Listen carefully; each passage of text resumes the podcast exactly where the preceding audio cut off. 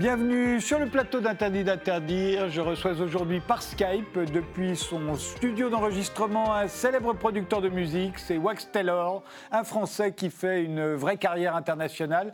Il sort un nouveau titre enregistré pendant le confinement avec le rappeur américain D-Smoke, ça s'intitule Keep It Moving. Et je recevrai ensuite le romancier Olivier Charneux qui publie Le Prix de la Joie sur l'affaire Charles Trenet qui a conduit le célèbre chanteur en prison en 1963 et lui a valu une seule réputation de pédophile et d'organisateur de, de ballets bleus. Alors qu'en était-il exactement? De quoi était coupable Charles Trenet? Il va nous le raconter. Mais commençons par Wax Taylor. Bonjour Wax Taylor, ça veut dire euh, tailleur de cire. Vous voyez comme ça, comme un, sculpteur, un sculpteur de musique?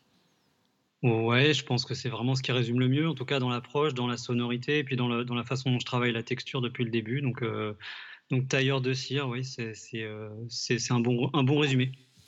C'est pendant le confinement que vous avez enregistré Keep It Moving, euh, euh, dont on va regarder euh, un extrait du clip dans un instant. Vous l'avez fait avec le rappeur D-Smoke, qui était lui aux États-Unis. Il y a une, tradition dans le hip-hop des collaborations. Vous, en avez l'habitude, vous avez travaillé avec Aloe Black, avec Sharon Jones, avec Ghost Killer, avec, enfin, avec beaucoup d'autres, Kezia Jones également c'est quelque chose qui n'existait pas dans le rock euh, autrefois. Euh, euh, de même, dans le rock, il y avait des groupes, il y avait quelques groupes au début du rap. Vous avez vous-même commencé dans un groupe, la formule, et puis il n'y a plus de groupes maintenant non plus. On, on fait des collaborations, on fait plus de groupes.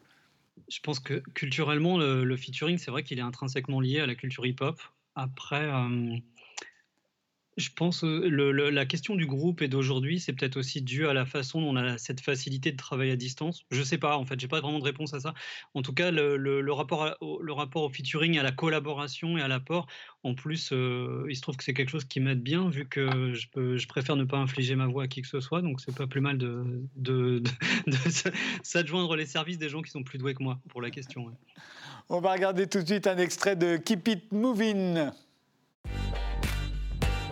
super.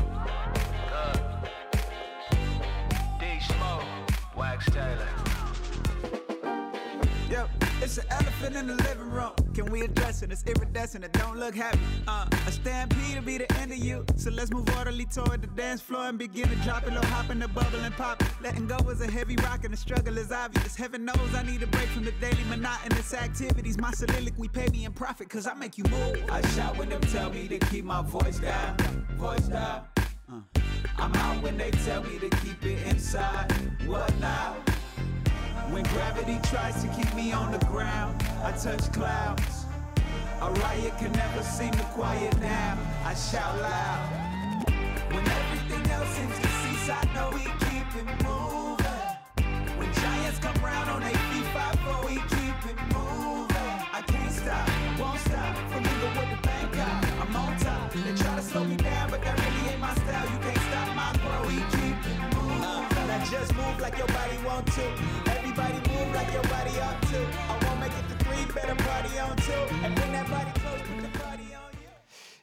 Qu'est-ce qu'il dit exactement ce morceau et est-ce qu'il est inséparable du, de la pandémie et, du, et du confinement? Il est, euh, il est inséparable dans le, dans le temps, dans le temps où il a été fait penser, euh, qu'est-ce qu'il dit euh, Il dit quelque chose qui, euh, qui se veut peut-être le pendant le plus optimiste de, ma, de mon état d'esprit du moment, qui est plutôt pas très optimiste, mais on essaie d'avoir des petits moments, des petits relents d'espoir comme ça.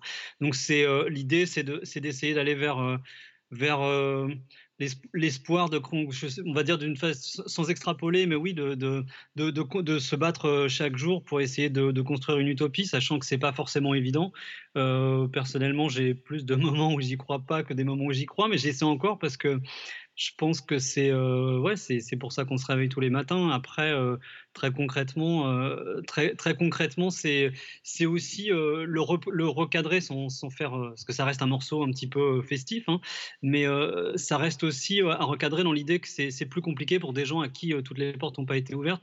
Et c'est là où ça fait écho, et c'était le point de départ de la discussion avec Dismoke, de cet album à venir qui s'appelle The Shadow of Their Sons, qui pour moi est vraiment une volonté en fait de, mettre en évidence avec une quelque chose sans être donneur de leçons, mais on est donner à réfléchir sur cette question des de comment on pourrait j'allais dire l'allégorie la lutte des classes c'est un petit peu beaucoup beaucoup dire mais cette semaine j'ai vu euh, une de vos émissions avec euh, avec Thomas Porcher. Je trouve que ça résume pas mal même si moi je le fais de avec euh, la distance qui est celle d'un d'un saltabanque et qui est pas qui est pas équipé comme peut l'être Thomas Porcher pour pour réfléchir à ces questions mais j'y réfléchis à ma façon ça fait 30 ans que vous faites de la musique, euh, euh Wax Taylor. Euh, est-ce que, vous continuez d'avancer? Est-ce que vous continuez de bouger? Est-ce que vous avez l'impression justement de, ne jamais être tout à fait le même? Euh, j'essaie d'ouvrir des petites portes. En fait, moi, j'ai pas la prétention de la révolution du grand soir sur chaque, euh, sur chaque titre, euh, chaque album. En tout cas, j'essaie, j'ai le sentiment d'essayer des choses que j'ai pas essayé à chaque album. Je pense que le jeu, c'est que du coup, on s'expose et que certaines personnes vont certainement dire que je fais à peu près toujours la même chose, ce qui est pas tout à fait juste je pense, mais ils ont le droit de le penser. D'autres pensent peut-être que, enfin, des fois, on me dit que ce qui est génial, c'est que je fais jamais la même chose je pense que c'est donner beaucoup de, crédit. la vérité, elle est certainement entre les deux, c'est-à-dire que j'essaie de faire des choses. en tout cas, moi, j'ai le sentiment à chaque fois de pouvoir expliquer ce que j'ai fait et essayer que je n'avais pas fait sur l'album précédent, mais ça reste dans un cadre avec une esthétique qui reste assez définie, ouais. Et, le hip-hop, est-ce qu'il continue d'avancer euh, Le hip-hop, on peut le dater de 73 pour les plus radicaux, c'est là où ça tout démarre en 73.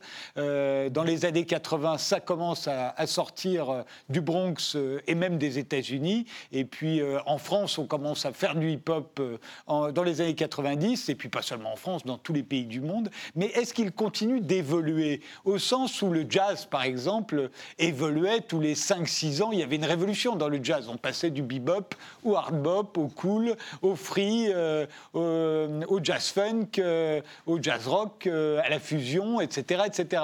Le rock a pas mal bougé aussi entre le rock and roll d'Elvis Presley et, et, Genesis ou les Sex Pistols. Il y avait tout un monde. Est-ce que le rap a évolué de la même manière, à votre avis?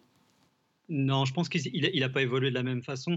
Ce qu'il faut accepter aujourd'hui, c'est que hum, le rap, enfin la culture hip-hop de façon plus globale, elle a infusé, elle s'est diffusée. Hum, au début des années 90, en France, c'était un mouvement alternatif, c'était souterrain.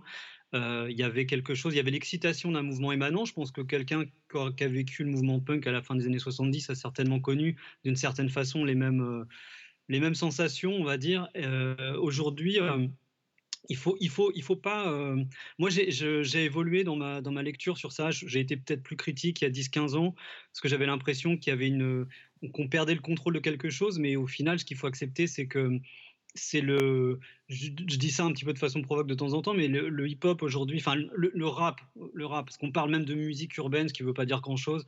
J'ai l'impression que c'est c'est une façon de faire accepter le, le, rap à, la, ménagère de moins de 50 ans, comme on dit, euh, mais ça reste du rap. Mais le rap d'aujourd'hui, c'est les yéyés des années 60, quoi.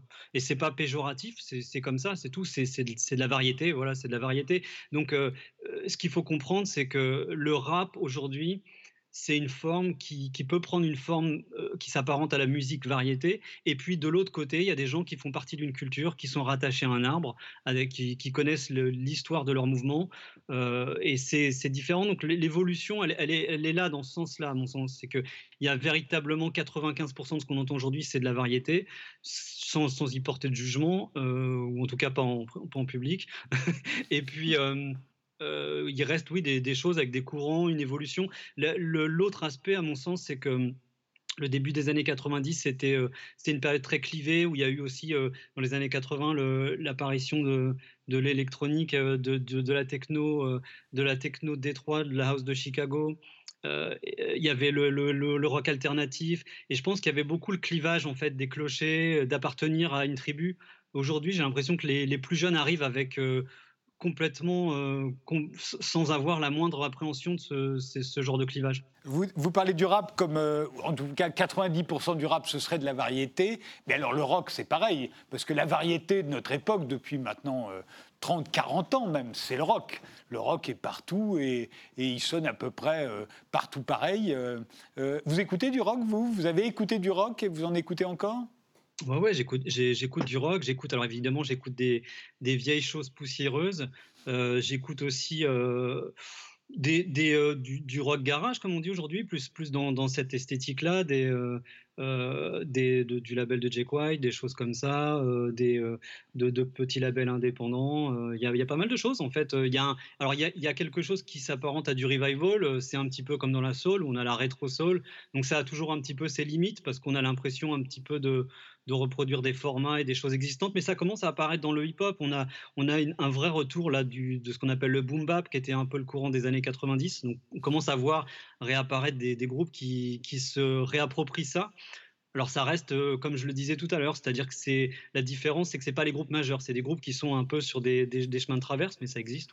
Donc la rétromania qui existe dans le rock depuis très très longtemps maintenant existe aussi dans, dans le rap. Après tous les Sex Pistols, c'était déjà de la rétromania. Ils voulaient revenir aux racines du rock. Euh, il y a un autre titre euh, de votre futur album, The Shadow of, Their Sons. il est prévu pour quand d'ailleurs? Quand va-t-il sortir? On va dire début 2021 si tout va bien. Et euh, donc un autre euh, titre euh, était sorti en clip au mois de septembre. On va en écouter un extrait. ça s'intitule The Light. C'est très différent de ce que l'on vient d'entendre. C'est complètement instrumental. On écoute et on regarde parce que c'est un, concentré d'époque. Hein.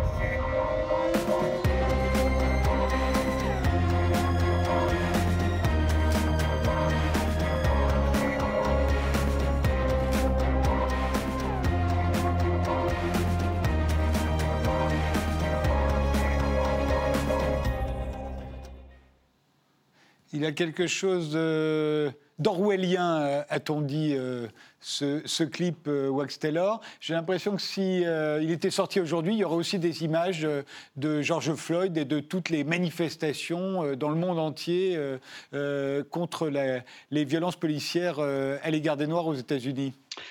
Oui, il y aurait certainement. Déjà, dans, le clip, on fait référence au, mouvement Black Lives Matter. C'était euh, ce qui est troublant d'ailleurs avec ce qui s'est passé avec George Floyd, c'est que euh, moi, ce qui m'a marqué, c'est le lendemain de voir euh, le basketteur LeBron James avec le t-shirt I Can Breathe, parce que ça faisait référence à Eric Garner et que c'est donc quelque chose qui est déjà. Je pense que c'est une des raisons pour lesquelles il y a eu aussi une réaction aussi, euh, aussi large, c'est qu'il y a cette sensation de répétition, mais c'est pas quelque chose qui est nouveau. Moi, j'ai le sentiment, vous avez utilisé tout à l'heure une expression que c'est euh, un concentré d'actualité, ou je sais plus Un concentré d'époque. Un concentré d'époque. Je, le garde, je le garde, je le réutiliserai parce que ça me paraît, ça me paraît complètement l'intention. L'intention, c'était vraiment de de, synthétiser, c'est-à-dire qu'il n'y a rien de. Euh, l'anecdote par rapport à ce clip, c'est qu'il a été, euh, a été clairement censuré, par exemple sur YouTube. Hein. dès le premier jour, on a reçu le, la petite notification pour contenu choquant. Et, ce, qui est, intéressant, c'est qu'il n'y a absolument rien de choquant dans le, dans le, dans le clip. C'est exactement ça. C'est un condensé de tout ce qu'on peut voir au JT. Euh, il n'y a absolument rien de neuf sous le soleil, mais c'est je pense que c'est la forme, c'est le fait de l'assembler, de donner, comme je disais tout à l'heure, pas forcément donner à de ne pas donner des leçons, mais de donner à penser, à réfléchir. Et c'est cette mise en abîme en fait qui, donne cet axe-là. Je disais que c'est un concentré d'époque parce que pour moi c'est un assez bon résumé. Si on, reporte, on se reporte dans les années 70, finalement, il y avait une ambiance de guerre civile aux États-Unis et, et, dans le monde, il y avait des guerres bien plus meurtrières qu'aujourd'hui. néanmoins, ce qu'on voit dans le clip et qu'on ressent peut-être tous, c'était comme une tension. Il y aurait une tension, on serait au bord de quelque chose et on le sent très très bien dans ce clip-là. Est-ce que d'abord c'est comme ça que vous l'avez pensé? C'est, enfin, c'est comme ça que je, quelque part, en tant, que, tant qu'individu, je l'espère. C'est-à-dire que j'ai le sentiment, comme plein de gens, qu'on est arrivé au bout de quelque chose. Mais quand je dis au bout, euh, pour moi, on, est, on, est, on, est en train de vivre dans un système malade. Euh, la question, c'est de savoir jusqu'où ça va nous mener. Peut-être que ça va prendre encore 5 ans, peut-être que ça sera 20, peut-être que ça sera, euh, je ne sais pas. Ce qui est certain, c'est qu'on est en train de scier la branche sur laquelle on, est gentiment euh, installé. moi, j'ai le sentiment, vous parliez de, l'époque, mais j'ai presque l'impression qu'on est en train de peut-être vivre la fin d'une boucle qui aurait peut-être commencé le 11 septembre 2001. C'est-à-dire qu'il y a eu euh, euh, toute cette période, je trouve qu'on est dans une période de peur depuis près de, près de 20 ans. Il y a eu ça, il y a eu vraiment une ouverture sur la façon dont ça nous a fait aussi accepter beaucoup de choses en termes de sécurité, en termes de régression sur nos libertés, euh, il y a euh, tout un mouvement qui s'est mis en place. Moi, je me rappelle que j'étais euh, j'étais aux États-Unis, j'étais à New York en 2011, quand il y a eu le, mouvement des 99% qui faisait, écho à ce qui s'était passé pendant les subprimes aux États-Unis, qui a été d'une violence rare, il y a eu après le printemps arabe, il y a eu les attentats en 2015 en France, il y, a, il y a eu le mouvement des Gilets jaunes qui a quand même questionné beaucoup de choses. Donc il y a, tout un mouvement et la question, c'est combien de temps il faudra pour qu'on sorte euh, quelque chose de positif de tout ça? C'est pour ça que tout à l'heure, je parlais aussi de, cet équilibre, en fait, d'essayer de trouver, euh, euh, pas tomber dans la dystopie complète, mais d'essayer, on parlait de, de, comment dire, d'Orwell et de, 1984. Je pense que malheureusement, on a souvent le sentiment de se réveiller, d'être dans, dans, cette atmosphère un peu de dystopie. Donc, il faut juste essayer de, garder un petit peu d'énergie pour construire demain. En plus, il y a eu euh, la pandémie euh, du Covid-19, euh, le confinement de la moitié de la population sur cette terre. vous avez, je crois, déjà donné environ 800 concerts dans 60 pays. J'imagine que ça vous démange de, de retourner sur la route, mais quand est-ce que ce sera possible?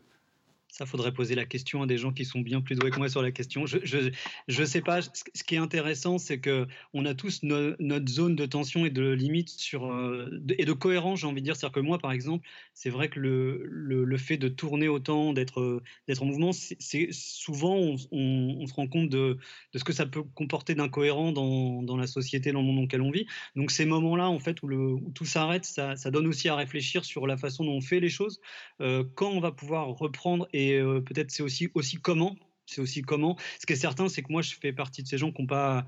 Euh, pas forcément envie de. Là, on nous parle pas mal de, comment dire, de reprendre avec une certaine limitation par rapport à, par rapport à la sécurité dans les, dans les, dans les lieux de concert, mais on sait tous que c'est une hérésie. Il y, a, il y, a, une expérience qui a été menée à la laiterie euh, ce week-end à Strasbourg qui est hyper intéressante, parce que pour moi, c'est la démonstration par l'absurde du fait que c'est pas possible. On nous parle de distanciation euh, euh, physique, après nous avoir d'ailleurs parlé de distanciation sociale, ce qui était un offre terme.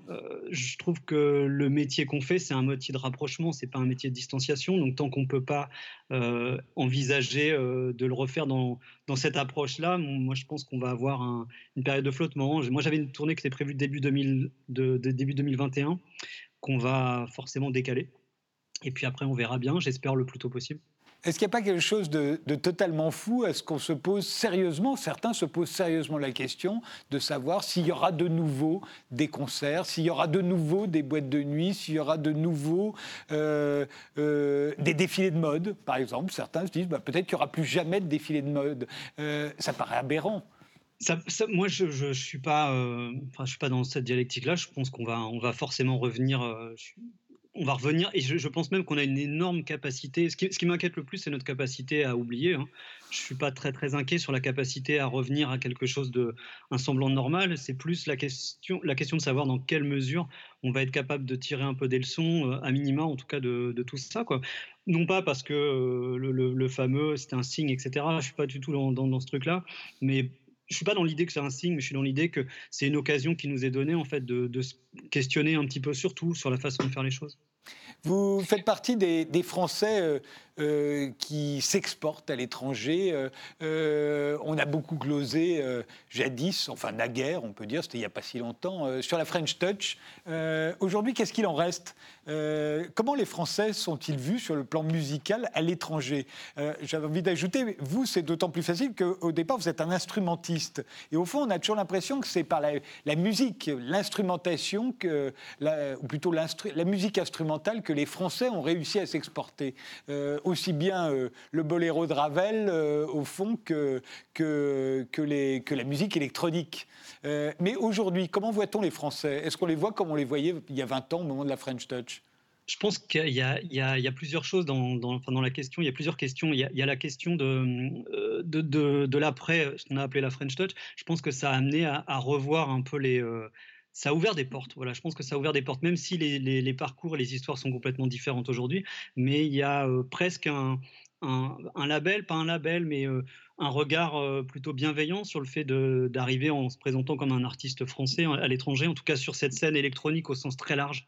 après, justement, j'utilisais le terme de, de, scène électronique, c'est peut-être parce qu'il y a aussi la barrière de la langue. C'est le, à partir du moment où on est affranchi de la barrière de la langue, c'est vrai qu'on n'a plus cette problématique-là. Et puis, Ouais, je pense que les, choses ont quand même évolué. Après, sans, sans, sans, sans, résumer en disant qu'en gros, dans les années 60, on avait Sheila et que les Anglais avaient les Beatles. C'est vrai qu'après, euh, il y, y, a un regard qui a, qui a changé. Quoi. Objectivement, pour résumer, il y a un regard qui a changé surtout dans les années 60, on avait aussi Nino Ferrer, hein, ce qui était quand même beaucoup mieux que, que, bien d'autres. Mais c'est vrai que les, les, Français, on le voyait bien à cette époque-là, par rapport aux anglo-saxons et notamment aux Anglais, les Anglais étaient presque tous musiciens. Les Français ne l'étaient plus. Est-ce qu'ils le sont redevenus depuis? Moi je, moi, je pense qu'il y a aussi le, le, le rapport à, comment dire, à, la démocratisation des outils et la façon dont on s'est approprié tout ça, qui fait aussi, euh, qui lève des barrières. Après, c'est pas forcément euh, euh, l'idée, c'est pas de dire que maintenant tout est accessible, tout est facile, mais j'ai le sentiment que il y a peut-être une génération qui arrive aujourd'hui qui a moins la question avec, avec l'Internet aussi, la, possibilité de se dire euh, pourquoi est-ce que je me j'habite à Limoges, pourquoi euh, je penserais que le, bout du monde c'est Paris. Quoi. Objectivement, il y a des groupes euh, qui, il y a des groupes français aujourd'hui ou des artistes français qui sont plus simplement plus connus à l'étranger qu'en France. Quoi. Mais c'est vrai qu'après la période des années 60 et, même 70, tout à coup, les Français euh, arrivent sur la scène internationale, d'abord grâce à la disco, quelqu'un comme Céron, par exemple, fait une révolution à lui tout seul, euh, mais aussi euh, derrière IMCA et les, les, succès des Village People, il y a des Français.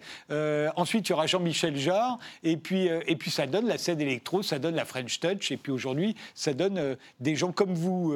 au fond, on se dit que ce sont les synthétiseurs qui nous ont sauvés trouver je ne peux pas vous dire parce que personnellement, je ne suis pas euh, véritablement euh, un enfant de Jean-Michel Jarre et de cette scène, mais euh, encore une fois, je dis ça sans. C'est pas, c'est pas du tout une critique, mais comme ma culture, elle est bien plus ancrée dans le hip-hop et donc dans des références américaines, j'ai, moi, j'ai surtout le sentiment que c'est, des gens qui ont ouvert des portes à un moment donné, avec des moyens aussi, parce que ce qu'il faut bien préciser, c'est qu'aujourd'hui, il y a beaucoup d'artistes français qui sont indépendants, et pour moi, c'est une donnée qui est hyper importante par rapport à.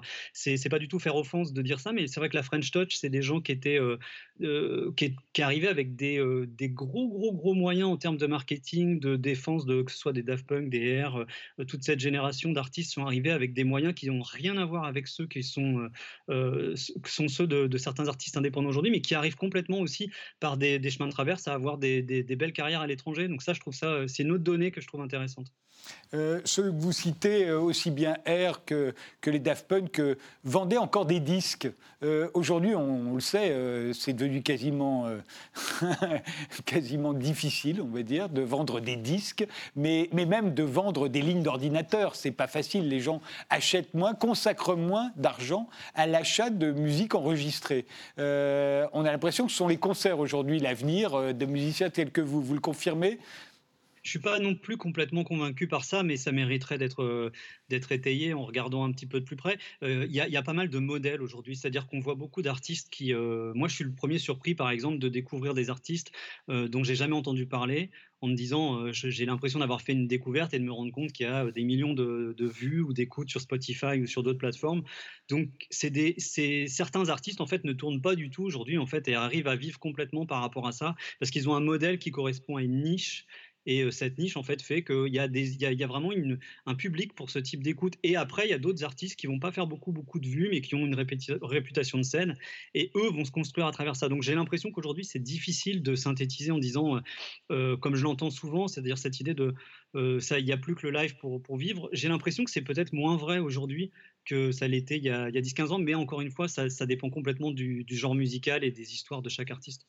De la même manière, euh, on a l'impression que euh, plus personne n'écoute la musique des autres, en ce sens que quand j'étais enfant, euh, vous parliez de Sheila, ben, j'étais obligé de, connaître les chansons de Sheila parce que je les entendais à la radio et à la télévision et qu'il y avait trois chaînes de télé et, quatre stations de radio et qu'on les entendait partout. On ne pouvait pas les éviter. Aujourd'hui, j'ai l'impression que je ne sais pas quel était le dernier tube de l'été et même pire, j'ai l'impression qu'il y a eu des tubes de l'été très très différents selon les endroits où on se trouvait, les boîtes de nuit où on dansait, etc. etc. l'impression que la musique n'est plus une culture commune et qu'au fond, la nostalgie qu'on peut avoir de certaines époques à travers certaines musiques euh, sera beaucoup plus difficile euh, à l'avenir parce que ceux qui se souviendront des morceaux de Wax Taylor ne sont pas du tout ceux qui se souviendront des morceaux des autres. Bah ça, c'est, ça me paraît euh, faire écho à ce qu'on était en train de se dire sur le rapport à, à la niche, au podcast, à tout ce rapport à la consommation qui est complètement différent, qui, euh, qui est complètement morcelé et qui fait en effet qu'on n'est pas euh, contraint en fait de, de, de, subir ou en tout cas d'avoir ce, ces choses en commun. Alors après, c'est vrai qu'on peut avoir peut-être une petite nostalgie sur le rapport à, à des choses qu'on a même pu détester un temps donné, mais qui nous rappellent une époque. Donc ça va peut-être, euh, pour les passer un moment, il y a peut-être ce rapport à la nostalgie qui nous raccroche et qui fait qu'on n'aura pas les, les mêmes référents. Euh, après, euh, concrètement, je trouve que c'est aussi intéressant, parce que d'ailleurs, on le voit avec la télévision, hein. c'est-à-dire que je ne suis pas spécialiste de la question, mais on voit bien que les, les, gens qui regardent encore la télévision sont des gens qui sont souvent plus de 40 ans. Quoi. Donc, c'est vraiment un rapport en fait à la consommation qui est complètement différent. Et il y a aussi ce rapport au fait qu'il n'y a, a, plus de filtre, c'est-à-dire que dans les années 80-90, il y avait le filtre du, directeur artistique, il fallait signer dans une maison de disques, il y avait toutes ces choses-là qui faisaient qu'on avait beaucoup moins de choses qui arrivaient. Et aujourd'hui, il y a tellement d'offres que forcément, euh, il y a autant de portes d'entrée et des choses qui nous échappent complètement. Donc, euh, c'est difficile parce que du coup, je pense pour des jeunes artistes, aujourd'hui, on a toujours tendance à dire que c'est hyper facile parce qu'il n'y a plus qu'à mettre la musique sur Internet, ce qui est complètement faux, évidemment. Euh, ce qui est compliqué pour ces artistes, c'est que ceux dont on voit le parcours flamboyant en disant que grâce à Internet, ils ont réussi à devenir des superstars, c'est souvent l'arbre qui cache la forêt parce que c'est très, très, très difficile de se battre dans une jungle où il y a autant, autant d'arrivants sur la, sur la ligne de départ. Merci Wax Taylor. Je rappelle le titre de votre nouveau clip Keep It Moving. Continuez donc euh, d'avancer. L'album euh, euh, sortira, vous l'avez dit, en, 2021. Euh, il s'intitulera The Shadows of Their Sons.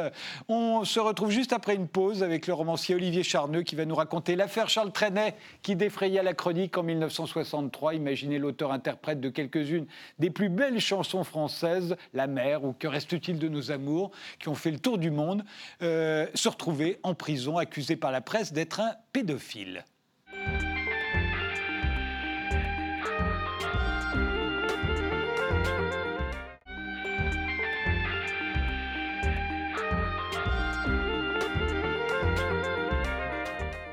Je reçois maintenant le romancier Olivier Charneux qui publie Le Prix de la joie chez Séguier. C'est sur l'affaire Charles Trenet en 1963, l'interprète de Y a de la joie, de Douce France, de Que reste-t-il de nos amours ou de la mer à 50 ans. Il passe 28 jours en prison. La presse le traite de pédophile, d'organisateur de ballet bleu, une réputation qui va lui coller à la peau.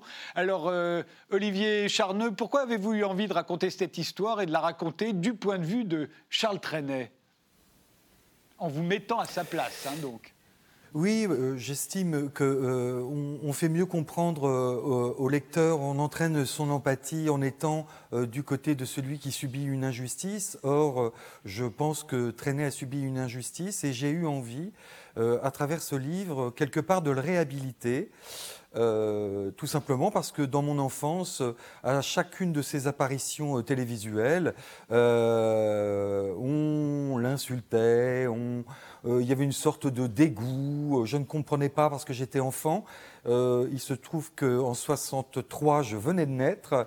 Mais c'est plus tard, lors de ces apparitions donc, télévisuelles, que je sentais que le personnage traînait beaucoup de choses derrière lui, non seulement donc des histoires soi-disant de, pédophilie, mais on, le disait aussi collabo, on faisait un petit, un petit sac de, tout, de, tout, de tout cela euh, pour, le, pour le traîner dans la boue. Et, j'ai trouvé que euh, vraiment, 57 euh, ans après les faits, il traînait toujours cette réputation comme quoi la puissance de la rumeur, la puissance des calomnies peut poursuivre la réputation d'un homme pendant des décennies. Et j'ai voulu euh, essayer de rétablir la vérité en menant une enquête.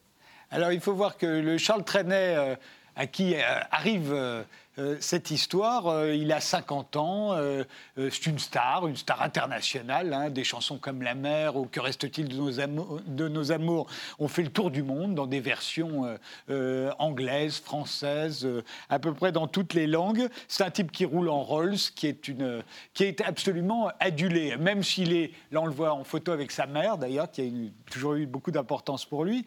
il est un petit peu en déclin parce que c'est la vague des yéyés, donc c'est Johnny Hallyday. Mais enfin, c'est Charles Trenet, quoi.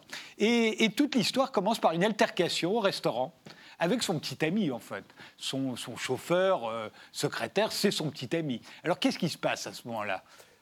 Alors, non, non, je ne crois pas que c'est son petit ami. Euh, Charles Trenet euh, avait l'habitude d'avoir comme personnel des jeunes hommes euh, très beaux, magnifiques, mais hétérosexuels. Je pense que c'était peut-être pour faire bisquer les autres, mais en, tout, cas, ce, secrétaire qui lui servait de chauffeur, etc., a été très vexé qu'il le licencie.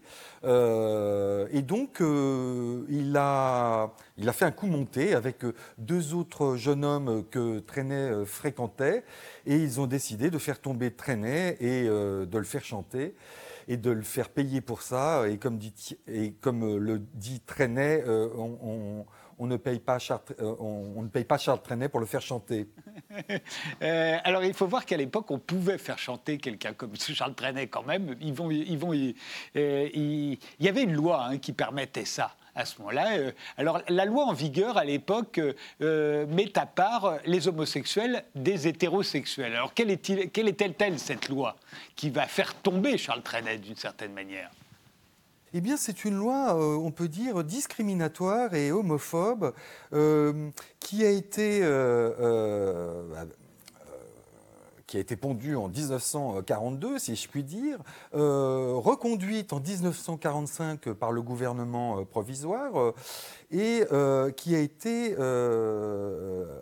annulée seulement en 1982. Donc c'est une loi qui a perduré 15 ans, qui a fait beaucoup de mal, qui s'est ajouté à d'autres lois anti-homosexuelles, puisqu'il y a eu un amendement dans les années 61, soit deux ans avant l'histoire de Trenet, amendement Mirguet, euh, qui, euh, qui était contre les attentats à la pudeur.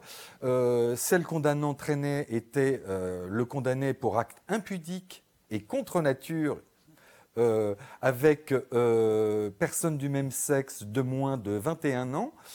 Or, cette loi est discriminatoire car pour les, hétérosexuels, la minorité ou la majorité sexuelle euh, était, euh, de 15 ans était moins. Il y avait une différence entre deux populations, euh, ce qui est absolument incroyable, et surtout quand, quand on sait qu'elle a donc perduré 40 ans et qu'elle a fait 10 000 accusés, dont plus de 93% euh, donc, euh, de peine de prison. Les homosexuels ont, subi ces lois qui s'ajoutaient euh, probablement entre elles pour condamner les homosexuels et qui c'était donc une loi assez perverse qui ne condamnait pas l'homosexualité mais qui condamnait ces pratiques et qui, encore une fois, produisait une différence entre les hétérosexuels et les, et les homosexuels. Olivier Chardot, il faut savoir qu'en France, on n'a jamais pénalisé l'homosexualité en tant que telle. Hein. En Angleterre, si vous étiez homosexuel, vous pouviez aller en prison comme Oscar Wilde. Pas en France. Mais en revanche, les pratiques, elles, pouvaient euh, tomber sous le coup de exhibitionnisme, attentat à la pudeur, euh, euh, et, ce qui va faire tomber Charles Trenet. notamment, alors, un bon exemple pour comprendre, à la même époque où Charles Trenet a ses ennuis, il y a Catherine Deneuve qui a 17 ans, on va la voir, qui rencontre Roger Vadim, qui a le double de son âge. Et, Catherine Deneuve s'installe chez Roger Vadim. Ils vont même faire un enfant. Et tout se passe très bien, il n'y a pas de problème. À part si les parents de Catherine Deneuve avaient porté plainte pour détournement de mineurs, comme ils n'avaient plus d'autorité sur leur fille, puisqu'elle habitait avec un autre homme, mais ils ne l'ont pas fait. Mais sinon, personne n'aurait été reproché à Catherine Deneuve de faire ce qu'elle voulait de ses nuits, y compris avec un homme du double de son âge. En revanche, ça n'était pas permis aux homosexuels. Dès que vous n'aviez moins de 21 ans, la majorité était 21 ans à l'époque, à moins de 21 ans, vous n'aviez pas le droit d'être homosexuel et surtout, les autres n'avaient pas le droit d'être homosexuels avec vous. Et euh, donc, en l'occurrence, euh, Roger Vadim aurait été à la place exacte où se trouvait euh, Charles Trenet, donc 28 jours de prison, une immense star hein, qui se retrouve 28 jours en prison. voilà, du jour au lendemain, le commissaire le met en prison parce qu'on le suspecte donc, selon les accusations de ces garçons, d'avoir eu des rapports sexuels avec des mineurs de moins de 21 ans. En l'occurrence, ils avaient quoi 20 ans, 18 ans, 19 ans, 20 ans? C'est pas des enfants, quoi. Non, non, ils avaient 18 ans et, 19 ans. Et d'ailleurs, euh, j'ai un autre euh, exemple en plus de Vadim et, de Neuvre. Euh, vous savez, François Mitterrand, il a rencontré Madame Pinjot, il avait 50 ans, elle avait 15-16 ans. Il lui écrivait de très belles lettres d'amour qui ont été publiées récemment et personne ne s'est offusqué de cela. C'est comme, voilà, c'est comme d'habitude il y a effectivement euh, des problèmes quand on est homosexuel et, quand on ne l'est pas, eh bien, on, ne subit pas euh, les mêmes choses. Alors il se trouve qu'il se retrouve euh, donc en prison, aussi star soit-il, il est en prison euh, et, la presse se déchaîne. C'est-à-dire qu'on le traite de pédophile. Un pédophile, c'est quelqu'un qui couche avec des enfants, pas quelqu'un qui couche avec des gens de 18 ans. Euh, on le traite, mais il y a aussi l'assimilation entre pédophile et pédéraste, que font souvent les gens aussi. C'est peut-être pour ça qu'on le traite de pédophile. Et puis on, invente l'expression les balais bleus, en écho à une expression qui avait été forgée 3-4 euh, ans avant. Les balais roses, c'était l'affaire Le Troquer. Vous pouvez en dire un mot de l'affaire Le Troquer oui, euh, elle était évidemment euh, très connue à l'époque. Euh, c'était le président de l'Assemblée nationale qui organisait effectivement, selon l'expression de la presse, des ballets roses avec des jeunes filles de 13-14 ans qui dansaient nues devant lui et qui avait créé un énorme scandale.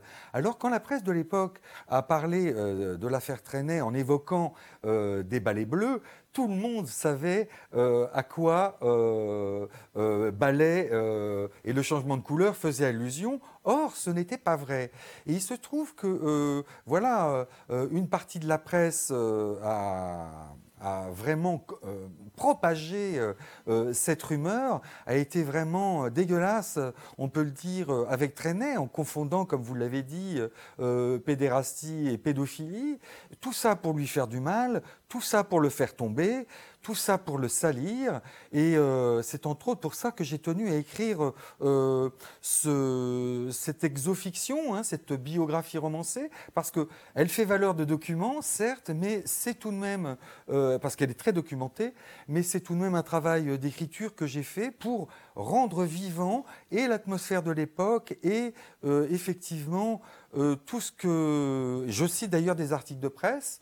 Euh, bien entendu. Euh, il y a eu peu de journalistes vraiment très très peu euh, qui ont défendu Traîner à l'époque. Je peux citer d'ailleurs Henri Chapier qui vient de mourir, le créateur du divan qui, dans le quotidien combat de gauche, a été le seul, par exemple, à, parler du juge qui s'est fait de la publicité sur le dos de Trenet. Et je dois dire que c'est la première fois, m'a-t-on dit, Pardonnez-moi de vous interrompre, mais c'est vrai qu'il faut s'arrêter sur le cas du juge d'instruction. Pour la première fois, un juge d'instruction donne une interview.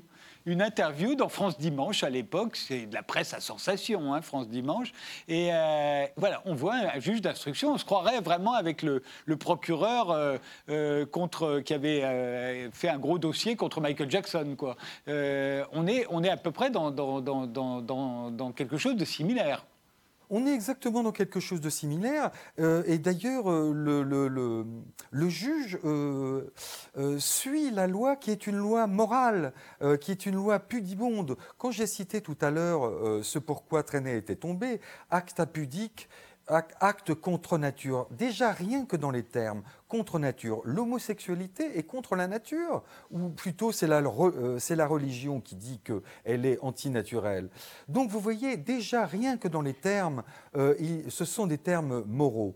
Qu'un juge, un juge me l'a confirmé, qu'un juge fasse de la publicité, se fasse de la publicité sur, euh, une, sur le dos d'une grosse vedette, comme c'était le cas avec le juge Delmas, avec Trenet, dans les annales judiciaires, c'était donc la première fois. Il ouvrait, vous voyez, euh, euh, la voie, euh, si je puis dire, à tous. Si...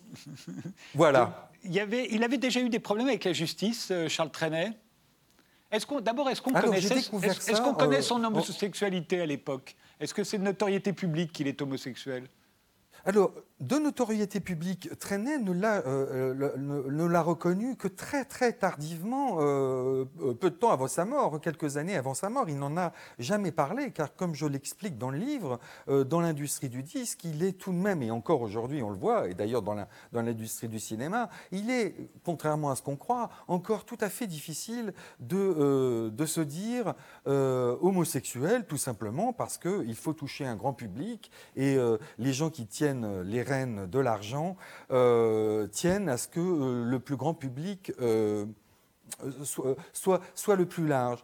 Alors, euh, ce n'était pas de notoriété publique, mais il y a une différence avec sa vie privée, parce que dans la vie privée, il assumait totalement son, homosexualité, euh, euh, puisqu'il était en permanence avec de jeunes garçons de 18 et 19 ans, déjeunant le midi à Aix-en-Provence tous les midis, en étant accompagné de ces jeunes garçons, donc tout le monde était jaloux, en plus de son succès et de son talent et de sa richesse.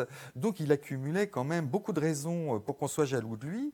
Et j'ai appris euh, euh, euh, au cours de mon enquête pré-romanesque qu'effectivement, il avait il avait subi deux fois des, séjours en prison, une fois quand il était très jeune, pour une de bêtises d'adolescent euh, il avait euh, fait euh, deux jours de, prison, déjà à 17 ans, du côté de Perpignan, parce qu'il s'était promené nu en jouant aux fantômes avec son amant de l'époque, un peu plus âgé que lui. il s'était embrassé, je crois. Il s'était embrassé en public, je crois. Ils s'étaient embrassés dans les buissons et le gardien qui avait une dent contre eux euh, a donc euh, appelé la police et donc euh, Manu Militari, pour la première fois à 17 ans, ils ont fait tous les deux deux jours de prison. Il a fallu payer la, la, la, pas la, rançon, mais la caution, pardon, pour le faire pour le faire libérer. Le père étant au courant, les articles de presse régionaux déjà se sont engouffrés euh, dans cette histoire, bien que Charles Trenet, évidemment, n'avait pas débuté sa carrière, mais il avait comme mentor quelqu'un comme Albert Bozil, qui tenait euh, le canard enchaîné, on peut dire, euh, de la région, qui, canard enchaîné qui s'appelait le, Coq catalan, et qui était un hebdomadaire satirique qui, comment dire, critiquait un peu les mœurs bourgeoises et la pudibonderie régionale. Après cette histoire, en 1948, il a subi, Charles Trenet, euh, cinq semaines de prison en 1948 par dénonciation à son arrivée euh, à l'aéroport de New York, où il s'est vu arrêté et on l'a emmené à euh, Ellie Island. Euh, il ne savait pas les raisons de son emprisonnement. Il a fallu attendre, il a fallu qu'il attende trois jours. Là encore, les conditions n'étaient pas des conditions de VIP. Il était avec tous les rebuts de l'Amérique que l'Amérique ne voulait pas. Et donc, c'était pour homosexualité puisqu'ils euh, avaient euh, des documents euh, pour le dénoncer avaient été envoyés suite justement à l'histoire quand il avait 17 ans. Or, Trenet avait déclaré qu'il n'avait jamais eu d'histoire avec la justice. Ce n'était plus dans son casier judiciaire, bien entendu. Il y avait prescription. Mais les journaux, les, extraits de journaux qu'on a, que, certains ont donc envoyés à la douane américaine l'ont fait l'ont fait mettre euh, en prison. Il avait menti sur sa déclaration. On sait que les Américains n'aiment pas du tout qu'on mente sur euh, les déclarations. Et euh, à l'arrivée à l'aéroport, donc voilà, c'est ce qui lui a valu de rester cinq semaines à Ellis Island, là où on, arrêtait les, immigrants autrefois et on les laissait, pour certains, en prison quand on ne voulait pas les, ou du moins quand on étudiait leur cas avant de les laisser entrer sur le, sur le territoire. Et c'est exactement ce qui lui est arrivé en fait.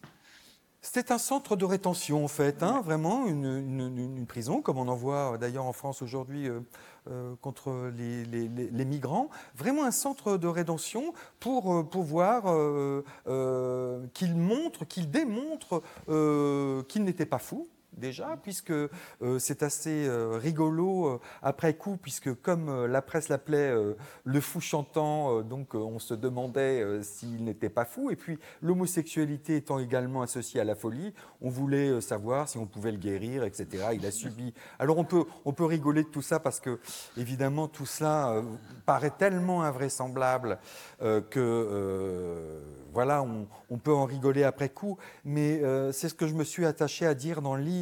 Euh, de toute façon, euh, mettre quelqu'un en prison n'est jamais anodin, qu'on soit une vedette ou pas. Trenet en a eu des séquelles toute sa vie de, ses séjours en prison, il n'en parlait pas. mais parce que ça marque la vie d'un homme, vous voyez. on est avec d'autres détenus, par exemple à Aix-en-Provence, étant donné son accusation Enfin, les rumeurs qui, euh, qui ont dérapé et qui ont dérapé de l'homosexualité à la pédophilie. Vous savez que la pédophilie en prison est comme dans la société, mais encore plus marquée, euh, très très euh, malmenée en prison. Les, les, autres détenus vraiment font des sévices aux, pédophiles. Et comme donc là, à Aix, très vite les journaux l'ont traité de pédophile, il a fallu qu'ils demandent des protections pour ses sorties euh, euh, de promenade, euh, il en a eu, mais avec un groupe de chanteurs catholiques d'ailleurs, qui le, qui protégeait des insultes et des crachats. Donc tout notre, c'était voilà, voilà comment on a traité quand même notre grand poète. Un mot sur l'accusation de collaboration, parce qu'il se trouve que Charles Trenet, pendant l'occupation, la presse collaborationniste l'accusait d'être juif. Il a, dû, euh, il a dû faire la preuve euh, qu'il ne l'était pas pour pouvoir continuer de travailler. Et à la libération, il a dû passer devant le comité d'épuration qui lui l'accusait d'être collabo. Alors à quoi faisait-on allusion? Bah, À des émissions qu'il avait faites sur Radio Paris, qui étaient sous contrôle allemand, à certains galas, et puis surtout à, la tournée à laquelle il avait participé avec Edith Piaf d'ailleurs, euh, dans les de prisonniers et d'ouvriers français en Allemagne. Il a expliqué qu'il avait été contraint et, finalement, il n'a été condamné euh, au final qu'à trois mois d'interdiction de spectacle. Euh, ça, c'était pas une, on n'en a pas, on n'en a pas déduit qu'il était collaborateur. Mais c'est vrai que ça lui a collé à la peau comme l'étiquette de pédophile. Alors il va être jugé, euh, Charles Trenet. Il est condamné à, un an de prison et à 100 000 francs d'amende. Euh, il fait appel et, euh, là, ça, va être réduit à une amende de 5 000 francs et même pas de, peine de prison. Donc c'est quasiment une, une relaxe. Hein. Il va faire, il va même aller en cassation, mais là il va perdre. Mais alors ce qui se passe immédiatement, il veut savoir que le public, si le public euh, va lui en vouloir ou pas. Il organise un gala à Aix. À l'époque, on ne disait pas un concert, on disait un gala. Et il organise un gala, et là, ça se passe mal. Hein. les gens ne viennent pas. Ce n'est pas ça. Les, réservations sont un peu justes, Dixit, l'impresario, qui est un, des personnages, parce que il faut dire que dans, mon exofiction, ma biographie romancée, euh, les personnages qui l'entourent, les, personnalités qui l'entourent deviennent des, personnages à part entière, et son impresario apparaît donc euh, dans le livre. Et effectivement, son, son impresario pense que les réservations sont insuffisantes parce que la salle est trop importante. Euh, pour lui euh, suite à cet événement, et donc euh, qu'il va falloir se rabattre sur le théâtre municipal qui, a la grande joie finalement de Trenet, qui accepte finalement, et tout le, théâtre, le théâtre est tout proche du palais de justice, et Trenet y voit une belle revanche, tout proche du palais de justice et de la prison, et Trenet y voit une revanche, se fait tout d'un coup plus modeste, ce qu'il n'était pas, et accepte finalement l'argumentation d'Émile Hébet, son impresario, euh, son impresario lui disant il vaut mieux refuser du monde que euh, le contraire. Et donc euh, il accepte de faire ce gala. Dans, alors, au cours de ce gala, les étudiants qui ont manifesté sous ses fenêtres en chantant Bonsoir jolie madame avec des gros clins d'œil appuyés pendant son pendant son pendant son emprisonnement, pardon, je vais y arriver. Euh, sont là également euh, lors du gala, euh, lui jettent des tomates, lui font des invectives, enfin la salle est très agitée. Et Trenet décide en fin de spectacle de faire des haltères pour montrer qu'il qu'il s'apprête à, qu'il montre sa force quelque part et qu'il s'apprête à combattre, voilà, à combattre avec ses muscles, euh, si l'on peut dire, euh, l'injustice et le colibet. Sur scène, c'était une vraie tempête, Charles Trenet, même à 50 ans. Néanmoins, ça va être quand même. Il va connaître une espèce de traversée du désert euh, à la suite de cela. Au, fond, il, fera ses adieux en 79 et c'est seulement avec l'arrivée de François Mitterrand à l'Élysée que non seulement on va abroger cette loi datant de Vichy, c'est-à-dire qu'à partir de 1982, qu'on soit euh, mineur hétérosexuel ou homosexuel, on aura les mêmes droits. Euh, mais euh, il va en plus, Mitterrand, le décorer personnellement, officier, c'est ça, il est officier dans l'ordre national du mérite, on le voit d'ailleurs là, il était déjà assez âgé. C'est un peu sa rédemption quand même. Il est décoré par le président de la République pour un type qu'on avait traité de pédophile, ça a de l'importance. Ça a énormément d'importance. Euh, c'est d'ailleurs pourquoi, euh, euh, j'imagine, Trenet soutiendra Mitterrand lors de sa, pour sa deuxième réélection. il faut parler évidemment du rôle important de, Jacques Lang aussi dans la réhabilitation de Charles Trenet et surtout le rôle de Robert Badinter qui a non seulement aboli cette loi scélérate, mais également amnistié tous ceux euh, qui avaient été euh, condamnés euh, à cause de cette loi. Et comme je vous l'ai dit, ils avaient été plus de, plus, de, plus de 10 000 quand même. Donc Trenet a bien été un exemple, un exemple jeté en pâture. voilà, les, homosexuels n'ont pas les mêmes droits. Alors effectivement, la belle revanche de Trenet d'être décoré par François Mitterrand, euh, avec la présence euh, de, Jacques Lang, euh, fait qu'il s'est senti réhabilité, il s'est senti évidemment lavé, car pour ajouter un, petit complément d'information à ce que vous avez dit tout à l'heure, donc bien qu'il ait été euh, donc, euh, euh, il, restait, il, restait, condamné pour une masturbation sur un jeune homme de 18 ans. Et donc, en 18 ans, pardon, en 1982, il a été amnistié pour cela également, et donc totalement lavé. Il a fallu donc qu'il attende 1982 pour comme les autres, être lavé de cette loi scélérate. Alors euh, la cérémonie s'est passée à l'Élysée euh, euh, en présence donc de Mitterrand et du ministre de la Culture d'alors, Jacques Lang.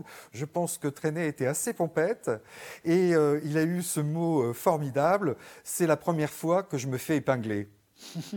Merci Olivier Charneux. Je rappelle que Votre livre s'intitule Le prix de la joie.